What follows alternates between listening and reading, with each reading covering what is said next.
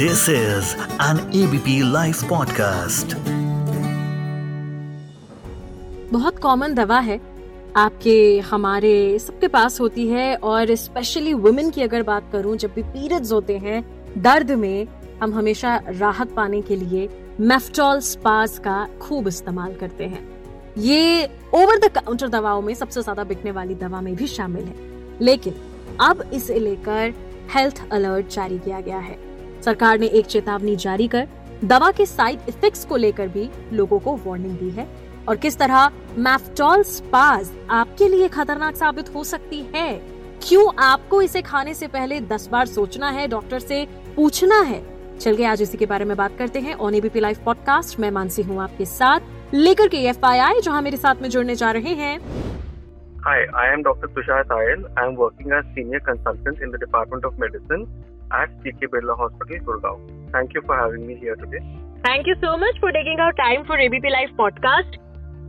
Um, आज सभी जगह एक ही खबर जो देखी हमने कि गवर्नमेंट ने एक हेल्थ अलर्ट जारी किया है for a very common pain killer. मेरे बैग में अभी भी पड़ी हुई है टू बी ऑनेस्ट। और हर एक लड़की जब भी पीरियड्स के पेन से भी गुजरती है तो इस दवा का इस्तेमाल करती है, व्हिच इज मेफ्टॉल।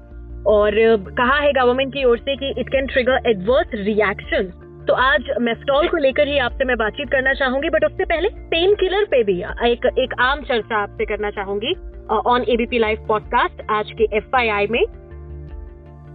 सबसे पहले आपसे मैं यही जानना चाहती हूँ कि ये जो पेन किलर्स होते हैं ये आखिर काम कैसे करते हैं।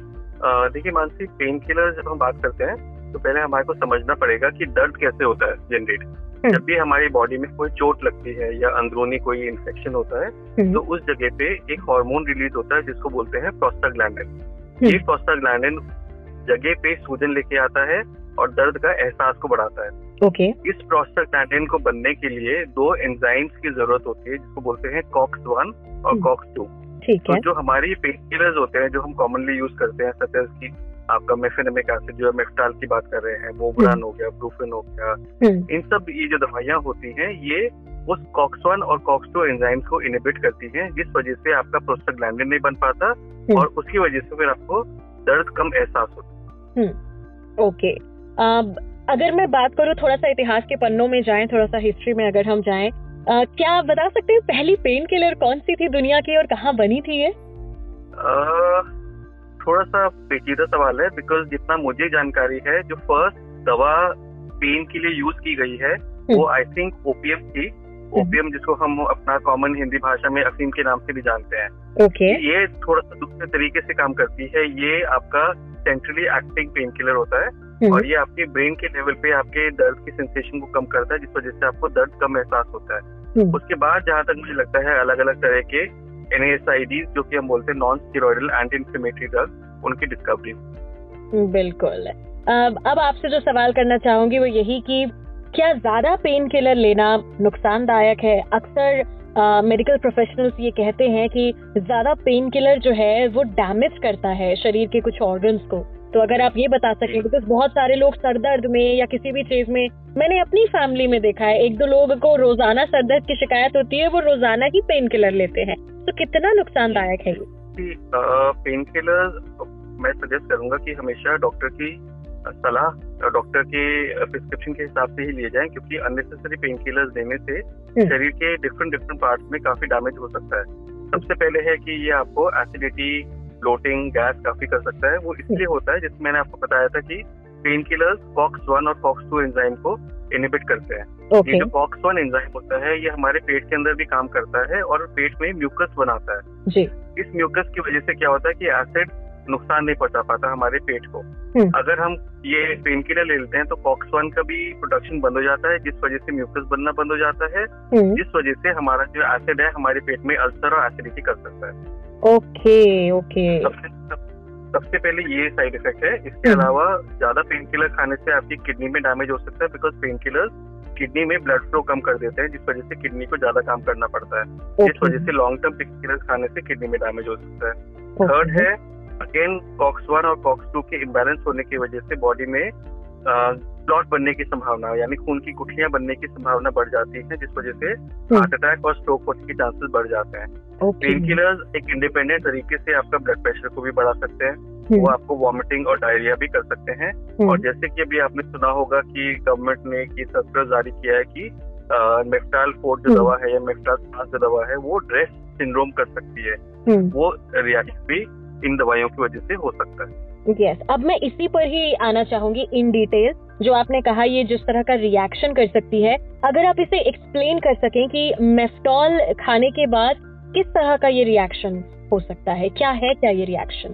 तो देखिए, पहली चीज हमारे को समझना पड़ेगा कि ये इस तरह का रिएक्शन होना बहुत अनकॉमन है। okay. लाखों या करोड़ों लोगों में किसी एक इंसान को ये रिएक्शन होगा। okay. और ये किसको रिएक्शन होगा ये कोई भी नहीं बता सकता। आप okay. एक, आपको भी खाने पे हो सकता है, दवा मुझे खाने पे भी हो सकता है। okay. और इसका ये भी हमारे को ध्यान रखना पड़ेगा कि इमीडिएटली रिएक्शन नहीं होता। okay. ये दवा खाने से छह से आठ हफ्ते बाद इस रिएक्शन की संभावना बढ़ जाती है। छह से आठ हफ्ते बाद? ओके, तुरंत नहीं है, मतलब नहीं नहीं तुरंत नहीं है। इसको छह से आठ हफ्ते बाद ये दवा खाने के ये रिएक्शन होता है। इस रिएक्शन का फुल फॉर्म है, ड्रेस का फुल फॉर्म है drug reaction with eosinophilia and systemic symptom. इसमें क्या होता है कि एक तरह का एडवर्स ड्रग रिएक्शन है दवा खाने के बाद, जिसमें बॉडी पे पूरे पे रैशेस आ जाते हैं। साथ में आपके जो अंदरूनी ऑर्गन्स हैं, आपका हार्ट है, आपके लंग्स है, आपका लिवर है, स्प्लीन है, इनका भी इन्वॉल्वमेंट हो सकता है। और अगर हम ब्लड टेस्ट करते हैं तो ब्लड टेस्ट में टिपिकली हमारे को दिखता है कि एक तरह के सेल कम हो गए हैं जिनको इओसिनोफिल बोलते हैं, और एक तरह के सेल ज्यादा हो गए जिनको लिम्फोसाइटोसिस बोलते हैं। जैसे कि मैंने बताया कि ये दवा खाने से दो से आठ हफ्ते के बाद ये रिएक्शन होता है। कॉमनली अगर हम देखें तो ये एंटी एपिलेप्टिक दवा जो हम दौरे मिर्गी के दौरे की दवाइयां देते हैं कुछ, उन दवाइयों से कॉमनली पाया गया था। एक एल्यूपिनोर प्यूरिनॉल करके दवा आती है गाउट की, उससे भी ये पाया गया है। बट किसी भी पेन किलर से भी ये रिएक्शन हो सकता है। जनरली दवा स्टॉप करने के तुरंत बाद ये रिएक्शन कम होना शुरू हो जाता है, और कुछ दवाइयों की सहायता से या कभी कभार स्टेरॉइड की सहायता से इस रिएक्शन को कंट्रोल में लाया जा, जा, ला सकते हैं। बट कभी कभार ये रिएक्शन बहुत सीवियर फॉर्म भी ले सकता है, जो कि जानलेवा भी हो सकता है। एग्जैक्टली, क्योंकि अभी हेल्थ अलर्ट जारी किया है, आ, तो इसका क्या मतलब है? क्या ये दवा अब बंद हो जाएगी मार्केट में? नहीं नहीं, दवा बंद नहीं होगी। जैसे मैंने बताया था कि ये जो रिएक्शन होता है बहुत ही कम लोगों में होता है, मतलब लाखों करोड़ों लोगों में से किसी एक इंसान में होगा, तो दवा बंद नहीं होगी। बट इसका ये हमारे को ध्यान रखना पड़ेगा कि हम बस बिना सोचे समझे कोई पेन किलर को ना खाएं। जब भी हम कोई पेन किलर लें, अपने डॉक्टर की सलाह से लें, ताकि अगर आपने दवा खाने के बाद आपको वो रिएक्शन हो भी गया तो आप कम से कम उस डॉक्टर के पास जाके आप डिस्कस कर सकते हैं, और वो इमीडिएटली उस दवा के लिए, उस रिएक्शन के लिए क्या मेजर्स लेने हैं, वो उस मेजर्स को डॉक्टर वो ले सकते हैं। आ, मैं ये भी आपसे जानना चाहूंगी, बिकॉज ये दवा काफी समय से है, मैंने खाई है, बहुत सारे लोग खाते हैं। पीरियड्स में गायनाकोलॉजिस्ट इस दवा को सजेस्ट करते हैं। तो जिन्होंने अभी तक खाई हुई थी उनकी बॉडी में क्या कुछ चेंजेस हुए होंगे इस दवा को लेने के बाद, या सब सेफ है? Absolutely not, it is absolutely safe. जिनको ये रिएक्शन होना होता है तो हो चुका होता है, अब तक अब तक वो उनको समझ आ गया होता है कि उनकी बॉडी में रिएक्शन हुआ है। बट इसका मतलब ये नहीं है कि हम इस दवा को अननेसेसरीली खाएं। केवल जरूरत पड़ने पे डॉक्टर की सलाह के अंदर ही आप इस दवा का यूज करें। एग्जैक्टली, इसके साथ ही मैं ये भी आपसे जानना चाहूंगी, बिकॉज ये तो एक बात हुई मेफ्टॉल की, समय समय पर आ, ऐसे हेल्थ अलर्ट आते रहते हैं कि कभी ये दवा ना आप सोच समझ के लें, या बहुत सारी ऐसी दवाएं होती हैं जो आमतौर पर हर किसी की एक फर्स्ट एड किट में शामिल होती हैं, हर कोई अपने साथ कैरी करता है ट्रैवल के दौरान या घर में भी। आ, वो कौन कौन सी दवा, बीइंग अ मेडिकल एक्सपर्ट, आप बताना चाहेंगे जो एक आम इंसान कैरी करता है और आज के समय में अब हम अब हमें उन्हें नहीं लेना चाहिए, अगर कुछ ऐसी कॉमन दवा जो हो? सबसे पहले मैं एंटीबायोटिक पे जोर देना चाहूंगा कि हमारे को एंटीबायोटिक का यूज बिल्कुल मिनिमली करना चाहिए। इसके लिए भी, क्योंकि अब हम देखते हैं कि एंटीबायोटिक रेजिस्टेंस बहुत ज्यादा बढ़ता जा रहा है। वो जो कॉमन बीमारियां थी जो कि बिल्कुल हल्की एंटीबायोटिक से ठीक हो जाती थी, आजकल बहुत हेवी एंटीबायोटिक देने के बावजूद भी ठीक नहीं हो रही, क्योंकि इतना ज्यादा रेजिस्टेंस फैलता जा रहा है। तो इसके लिए हमारे एंटीबायोटिक का यूज बिल्कुल सोच समझ के करना चाहिए। इसलिए भी, क्योंकि जो ज्यादातर इन्फेक्शन हम लोगों को होते हैं जिसको हम वायरल बोलते हैं, जिसमें कि आपको खांसी, होना, जुकाम, दस्त, लूज मोशन, वॉमिटिंग, ये सब सिम्टम्स होते हैं, ये वायरल इन्फेक्शन है। तो इनमें, वायरल इन्फेक्शन में एंटीबायोटिक का कोई रोल नहीं है। Viral infection are self limiting infection. अगर आप कोई दवा नहीं भी खाएंगे उनके लिए तो भी आप रिकवर कर जाएंगे, बस थोड़ा सा टाइम लगेगा। हम एंटीबायोटिक अपने मन की सेटिस्फेक्शन के लिए खा लेते हैं कि हमने एंटीबायोटिक खा लिया, अब हम जल्दी रिकवर होंगे, जबकि एंटीबायोटिक से कोई फर्क नहीं पड़ता वायरल इन्फेक्शन में। क्या कोई ऐसी एंटीबायोटिक्स भी हैं जो हमें नहीं लेनी होती हैं, जो बैंड हो, या जो हमें पता ही ना हो कि ये तो हमें एंटीबायोटिक के नाम पर बिल्कुल नहीं लेनी चाहिए?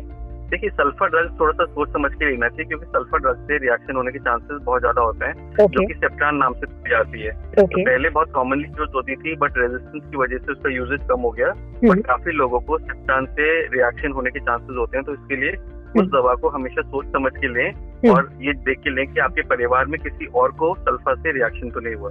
जी एग्जैक्टली exactly. इसके अलावा कोई और चीज जो आप शेयर करना चाहें सर? बस आ, कुछ जैसे आपकी जुकाम वगैरह की दवाइयाँ होती हैं जो कॉम्बिनेशन में आती है, जिसमें की पेनेलेफ्रिन इस तरह के सॉल्ट्स होते हैं, इन कुछ दवाइयों से कभी कभार बीपी बढ़ने की संभावना भी होती है okay. तो इसीलिए जो जुकाम की कॉम्बिनेशन वाली दवाइयाँ हैं उनको अपने आप से लेना अवॉइड करिए, और जो भी आप दवा लें अपने डॉक्टर से सलाह लें। Exactly. So thank you so much doctor Tushar हमारे साथ जुड़ने के लिए on ABP live podcast. Thank you sir. Thank you so much for having me.